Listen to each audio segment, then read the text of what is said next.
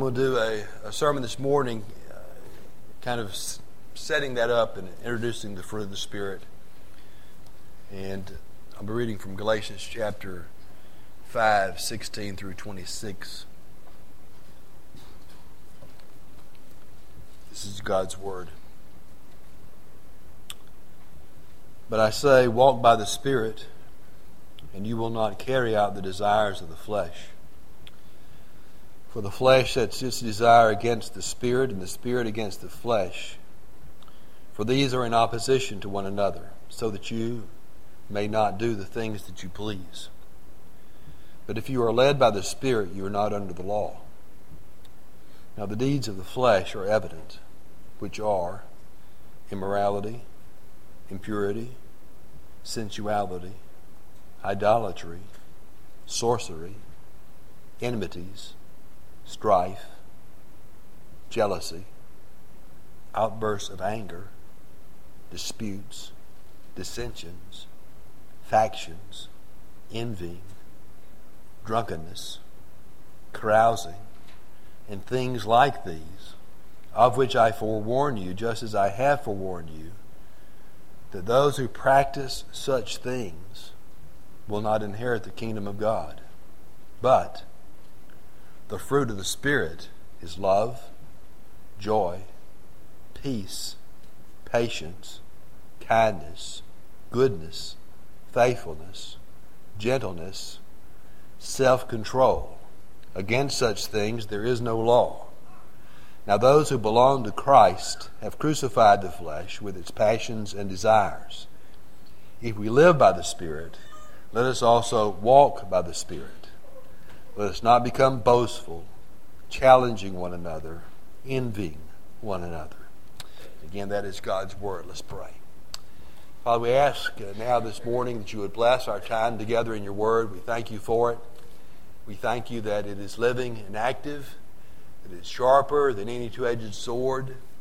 And we pray that this morning your word would be useful in our lives as that sword, cutting away what is displeasing to you, what is unnecessary, what is contrary to the gospel, and adding to our lives that which is pleasing in your sight, which builds up and encourages us in our walk with Christ. We ask it all in His name and for His sake. Amen. Well, you've heard me say many times that uh, one of the most basic principles uh, that we use when we interpret the Bible is that we always must keep a text in its context. And I keep repeating that because that principle is so very important. If you take a text out of its context, you can make it say almost anything you wanted to say. But keeping a text in its context, however, forces you to see where it is placed in the Bible. It forces you to see how it is related to the other verses around it where it is found. It forces you to ask questions like, why did this writer put this in this place? How do these verses relate to the broader context in which it's found? What was the historical situation that led to these words being placed in this place in the Bible? These verses that contain the fruit of the Spirit are some easy verses to yank from their context. It's interesting to me that sometimes it's the most familiar verses and passages that we most often tend to take out of their context. Verses like John 3.16 or 1 Corinthians 13, other very familiar passages often are kind of quoted or used out of the context in which we find them in the Word of God, and therefore often they are misunderstood. There's a reason that the fruit of the Spirit is found in the book of Galatians and not in some other book of the Bible. The church in Galatia, to which this letter was written, had significant problems. In fact, it was in danger of falling into heresy. That is, they were in danger of believing things that were contrary to the fundamental truths of the gospel that Paul had taught them. It is a stern letter. It was written to deal with some very serious theological issues that had raised their heads in this church. There are no pleasantries at the beginning of this letter, no words from Paul thanking God for them and uh, encouraging them. He gets right down to business if you go back to chapter 1 and verse 6, where he says, in verse 6, I am amazed that you are so quickly deserting him who called you by the grace of Christ for a different gospel. You see, there were false teachers who'd come into the Galatia after Paul had left, and they were teaching things to the believers there contrary to what Paul had taught. You know, Paul had taught a gospel of salvation by grace alone, through Christ alone, by faith alone. But these false teachers, they were known as Judaizers. These false teachers taught that Christ and grace and faith by themselves were not enough. That there had to be an element of human works and merit added to it for someone to be saved. They wanted the believers in Galatia to continue to follow the Jewish traditions and ceremonies and rituals and not simply to depend upon Christ alone for their salvation or for their sanctification. Notice Paul calls it in verse 6 of chapter 1 a different gospel. Different. Not the same as what he had taught and proclaimed to them. And he makes it clear that to believe this different gospel would put their souls in grave danger.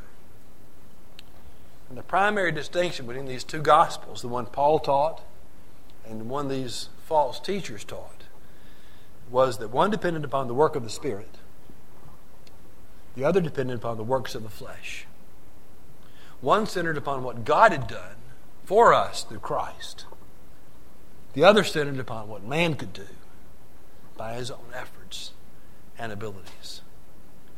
And the basic question that Paul had for them is found in verse chapter 3 and verse 3, where he asked them this Are you so foolish? Having begun by the Spirit, are you now being perfected by the flesh? Having begun by the Spirit, are you now being perfected by the flesh? The theme of flesh and spirit weaves its way all the way through the book of Galatians and is especially profound in the text I read this morning from chapter 5. The Bible teaches that the flesh is death, but the Spirit gives life. And the Galatians were being encouraged to depend upon the flesh and not on the Spirit. And Paul could not have given a more vigorous rebuttal to it than he does here in the book of Galatians. You see, the distinguishing mark of a Christian and that we do not depend upon the flesh or the works of the flesh or the efforts of the flesh, but rather on the fruit of the Spirit. The Christian life is not some rigorous adherence to rules and principles and regulations, but rather is living in the Spirit and showing forth the fruit of the Spirit. Again, how do you know that you are a believer? It is, of course, based upon the promise of God that He tells us. If you confess your sins, you'll be forgiven. If you come to Christ, embrace Him as your Savior, He will give you salvation. But it's more than that. How do you know that you're a believer this morning? It has to be to some degree by the evidence of it you see in your life. Saving faith, again, is a life changing faith. and if there's no change in your life, if there's no difference that it makes in the way that you conduct yourself, in the way that you speak, in the way that you act, in the way that you relate to other people, if there's no change, no difference, then you need to ask yourself about the sincerity and the reality of your faith in Christ. So, Paul is talking here about the relationship between the flesh and the spirit. And I want to uh, talk this morning about that contrast as we prepare to deal with the various aspects of the fruit of the Spirit. Uh, Paul gives us four things here from which the, the fruit of the Spirit uh, comes. And the first one is the fruit of the Spirit grows out of obedience. The fruit of the Spirit grows out of obedience. There are some things you must do in order to manifest the fruit of the Spirit in your life. There are at least two biblical commands you must obey in order uh, to reach the place where you want to be down in Galatians chapter 5, verses 22 and 23. One of those commands is found here in our text, the other is found in John 15. We read that earlier in our Unison read of Scripture. If you go with me to John 15 for just a moment, we'll look there briefly. John 15. This again is the passage with, uh, where Jesus talks about uh, the vine and the branches. You know, fruit doesn't just appear out of out of nowhere. Fruit grows from a vine that is growing out of soil from which it derives nourishment. And Jesus is very clear in teaching that we can only bear spiritual fruit as we are attached to Him as the vine, if we are abiding in Him. John 15, if you look at verses 4 and 5, where Jesus says, Abide in me, and I in you, as the branch cannot bear fruit of itself unless it abides in the vine, so neither can you unless you abide in me. I'm the vine, you're the branches. He who abides in me, and I in him, he bears much fruit. For apart from me, you can do nothing. The command is, Abide in me. And of course, the, uh, the flip side of that is Jesus says, And I abide in you. We, we've seen already Jesus abides in his people through the presence of the Holy Spirit. And Jesus clearly in this text ties together the demonstration of fruit or fruitfulness with abiding in Him. It's as we abide in Christ, as we are attached to the vine, draw our spiritual nourishment from Him, then we're able to produce the spiritual fruit that we desire to show. We abide in Christ through trusting Him for salvation, by communing with Him, through reading His Word and prayer, as we live in obedience to Him and to His Word, and as we worship Him as a body of believers. If you're going to show the fruit of the Spirit, you have to be attached to Christ as the vine. You have to be abiding in Him. The other command is found in our text in Galatians chapter 5, in verse 16,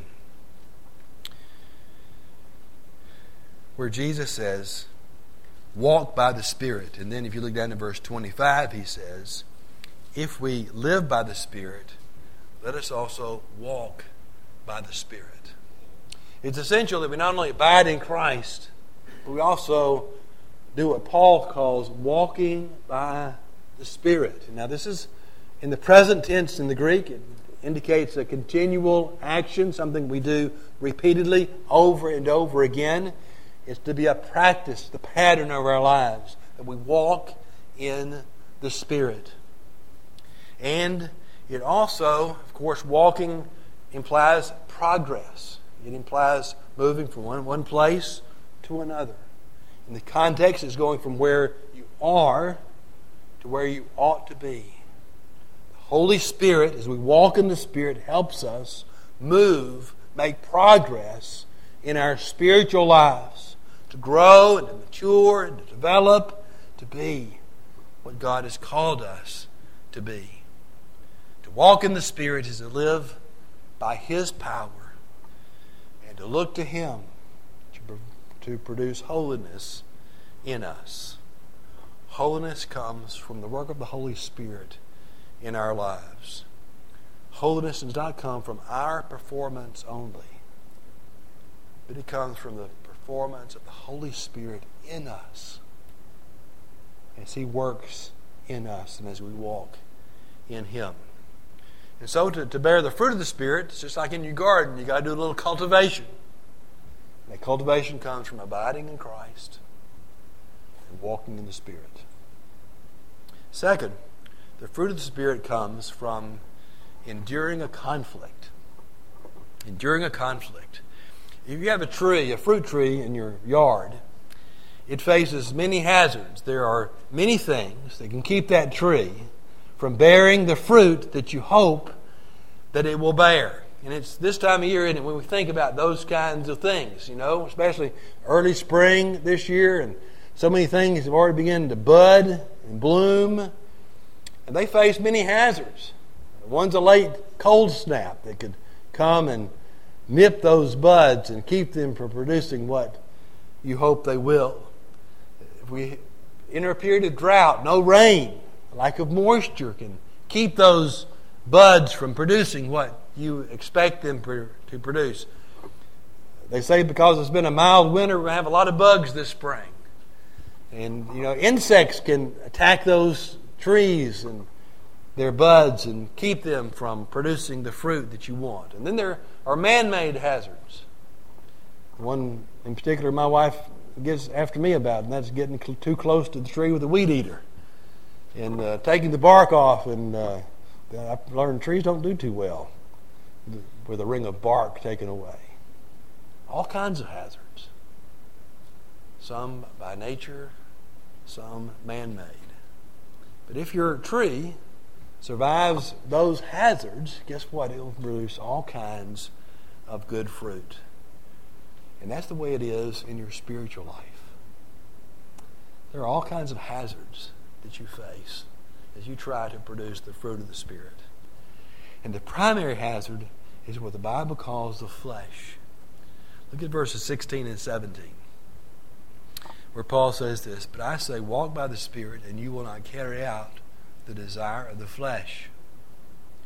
For the flesh sets its desire against the Spirit, and the Spirit against the flesh. For these are in opposition to one another, so that you may not do the things that you please.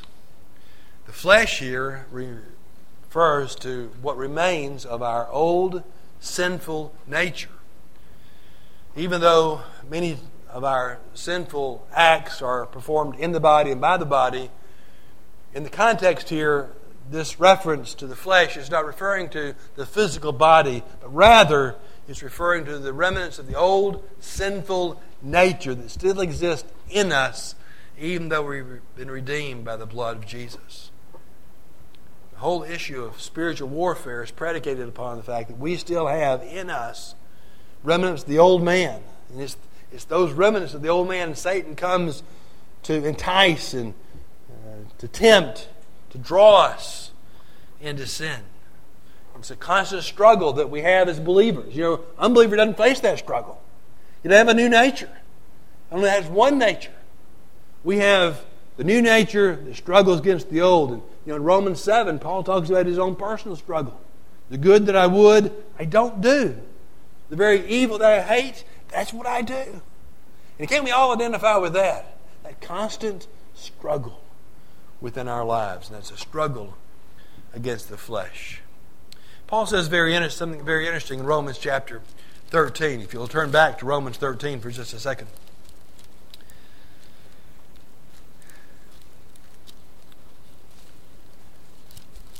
Romans 13.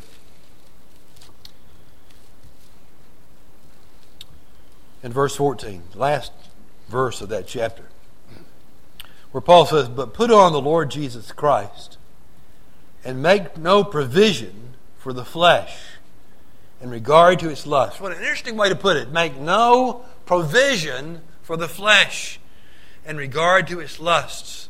Of the best way to eliminate the desires of the flesh is to starve them to death. You need to avoid situations where your flesh is inflamed and fleshly lusts are aroused or temptation becomes too great. If you're like me and you struggle with the, with the lust of the flesh, the temptation of the flesh, the fleshly desire to eat too much, I struggle with that. I need to avoid buffets. You know, I heard John MacArthur say one time, you know, Paul says, you're to, bu- to buffet your body. That's not to buffet your body. To buffet your body. I struggle there. If you struggle with the, the, the fleshly desire for lust, sexual lust, then there are probably some movies and TV shows you don't need to see. Probably some books and magazines you don't need to read. Probably some websites on your computer to which you don't, you don't need to go. If you struggle with the desire for alcohol, for drink, to excess, then you probably need to avoid it completely. But sometimes avoidance is not possible. Sometimes we find ourselves in the conflict, and the conflict is intense. And in those situations, you need to realize what Paul says here the, the flesh and the spirit are in opposition to one another. And your flesh is trying to keep the spirit from accomplishing its work in your life so that you may not do the things that you please. And so you need to realize the conflict is there. But spiritual growth and spiritual fruit arises out of that conflict. When you realize the struggle is real, but you walk by the Spirit, you put away the desires of the and you show in your life evidence of the real fruit of the Spirit. Then, third, the Bible says that the fruit of the Spirit is in contrast to what Paul calls, the Bible calls, the deeds of the flesh. You know, the, if you yield to the desires of the flesh, you'll end up performing the deeds of the flesh. If you walk by the Spirit, you will show the fruit of the Spirit. And you need to understand those things stand in opposition to one another. And Paul lists them here together in Romans chapter 5. And you need to understand when you study the fruit of the Spirit, they're given in contrast to the deeds of the flesh. Unbelievers are consumed by the desires of the flesh. Believers are consumed by the desire to show forth the fruit of the Spirit. And again, the deeds of the flesh are a sign of spiritual death. The fruit of the Spirit is a sign of spiritual life.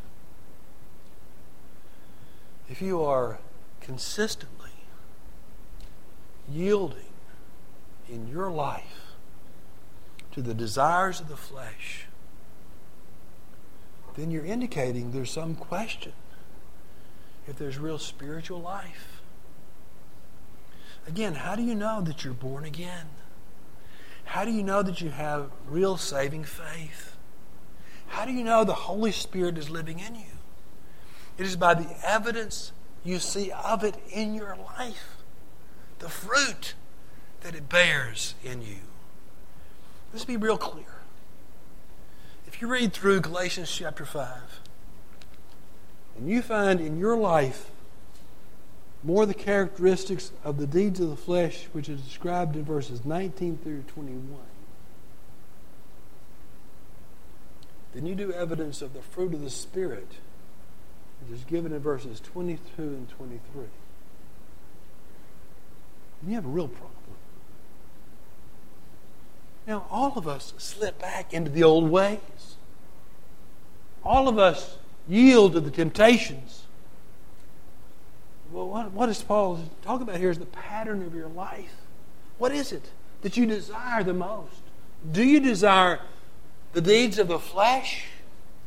Or you, do you desire the fruit of the Spirit? That is the key element. Are you trying in your own life on a daily basis to put away those deeds of the flesh that displease God? And you know, Paul's clear into verse 21. Those who practice such things will not inherit the kingdom of God. Those are the things people outside the kingdom do. Or are you desiring to show the real fruit of the Spirit? I want you to understand that these lists are not exhaustive. You shouldn't think that these deeds of the flesh that Paul gives us here are the only manifestations of the deeds of the flesh. Nor should you think that the nine characteristics given here through the Spirit are the only ways the Spirit is manifest in your life. Notice with me again into verse 21, where he says, talks about those who practice such things, not just these things, but things like them. says the same thing after the fruit of the Spirit. Into verse 23. Against such things, things like this, there is no law. Well, what are they again? The deeds of the flesh are immorality, impurity, sensuality, idolatry, sorcery, enmity, strife, jealousy, outbursts of anger, disputes, dissensions, factions, envying, drunkenness, carousing. Fruit of the Spirit is love, joy, peace, patience, kindness, goodness, faithfulness, gentleness, and self control. And fourth, and in closing, I want you to see that the fruit of the Spirit shows our character. Fruit of the Spirit shows our character. A couple of weeks ago, when I was, uh, I preached on the gifts of the Spirit. Gifts that God gives us, equips us with gifts to, to serve the body of Christ. This morning, we're looking at something different. We're looking at the fruit of the Spirit and that fruit of the Spirit can be called the graces of the Spirit.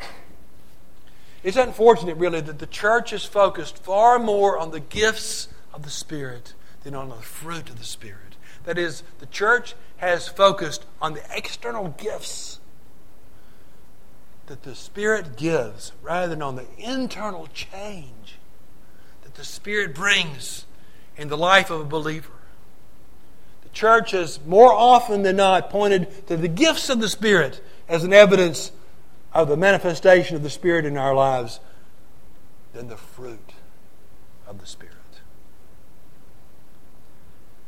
You need to understand that the Holy Spirit produces holiness in God's people.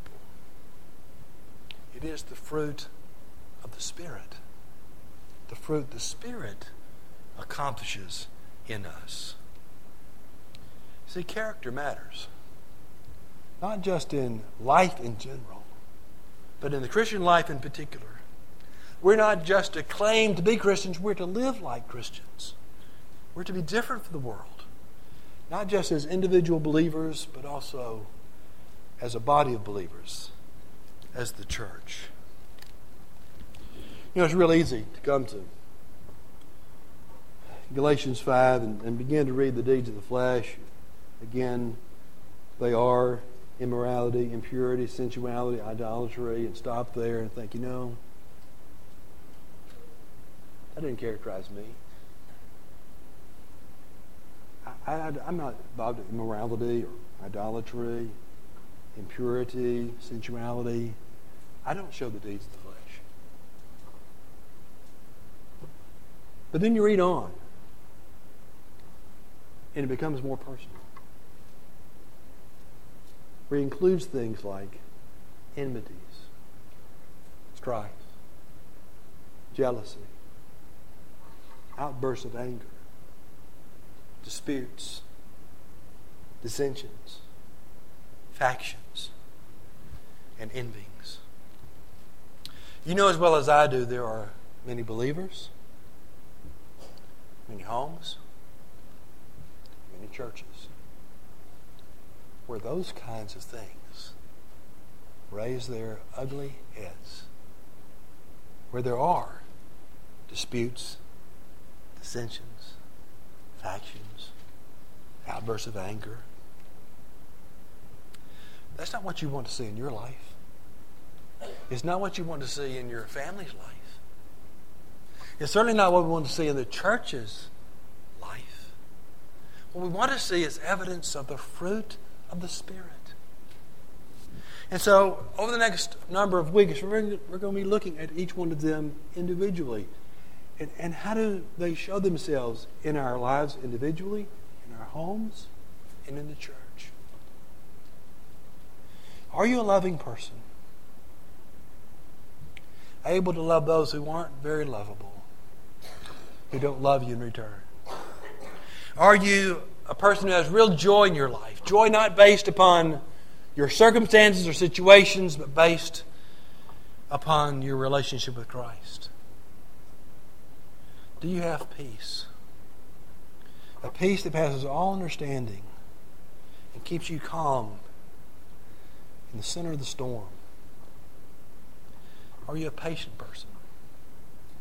Patient with those who try your patience, and patient with those who seem to hold you back.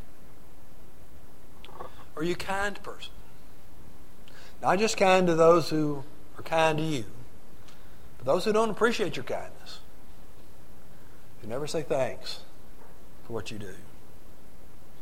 Are you a good person? Not just good in terms of moral character, but are you good to others? Are you a gentle person? Remembering that a gentle answer turns away wrath, but a harsh word stirs up anger. Are you a faithful person? Faithful to keep the vows and promises you've made in your life? And do you have self control? Able to control your passions and desires so you can live in a godly and holy way. That is the fruit of the Spirit. And that's what you should be looking for in your life and the life of this church. Let's pray. Heavenly Father, we thank you so much for the clarity, the truth of your word. And I pray that this morning you bless it, that you would help us to see the importance of putting aside the deeds of the flesh and living showing and manifesting the fruit of the Spirit. Help us do that every day. We ask it in Jesus' name. Amen.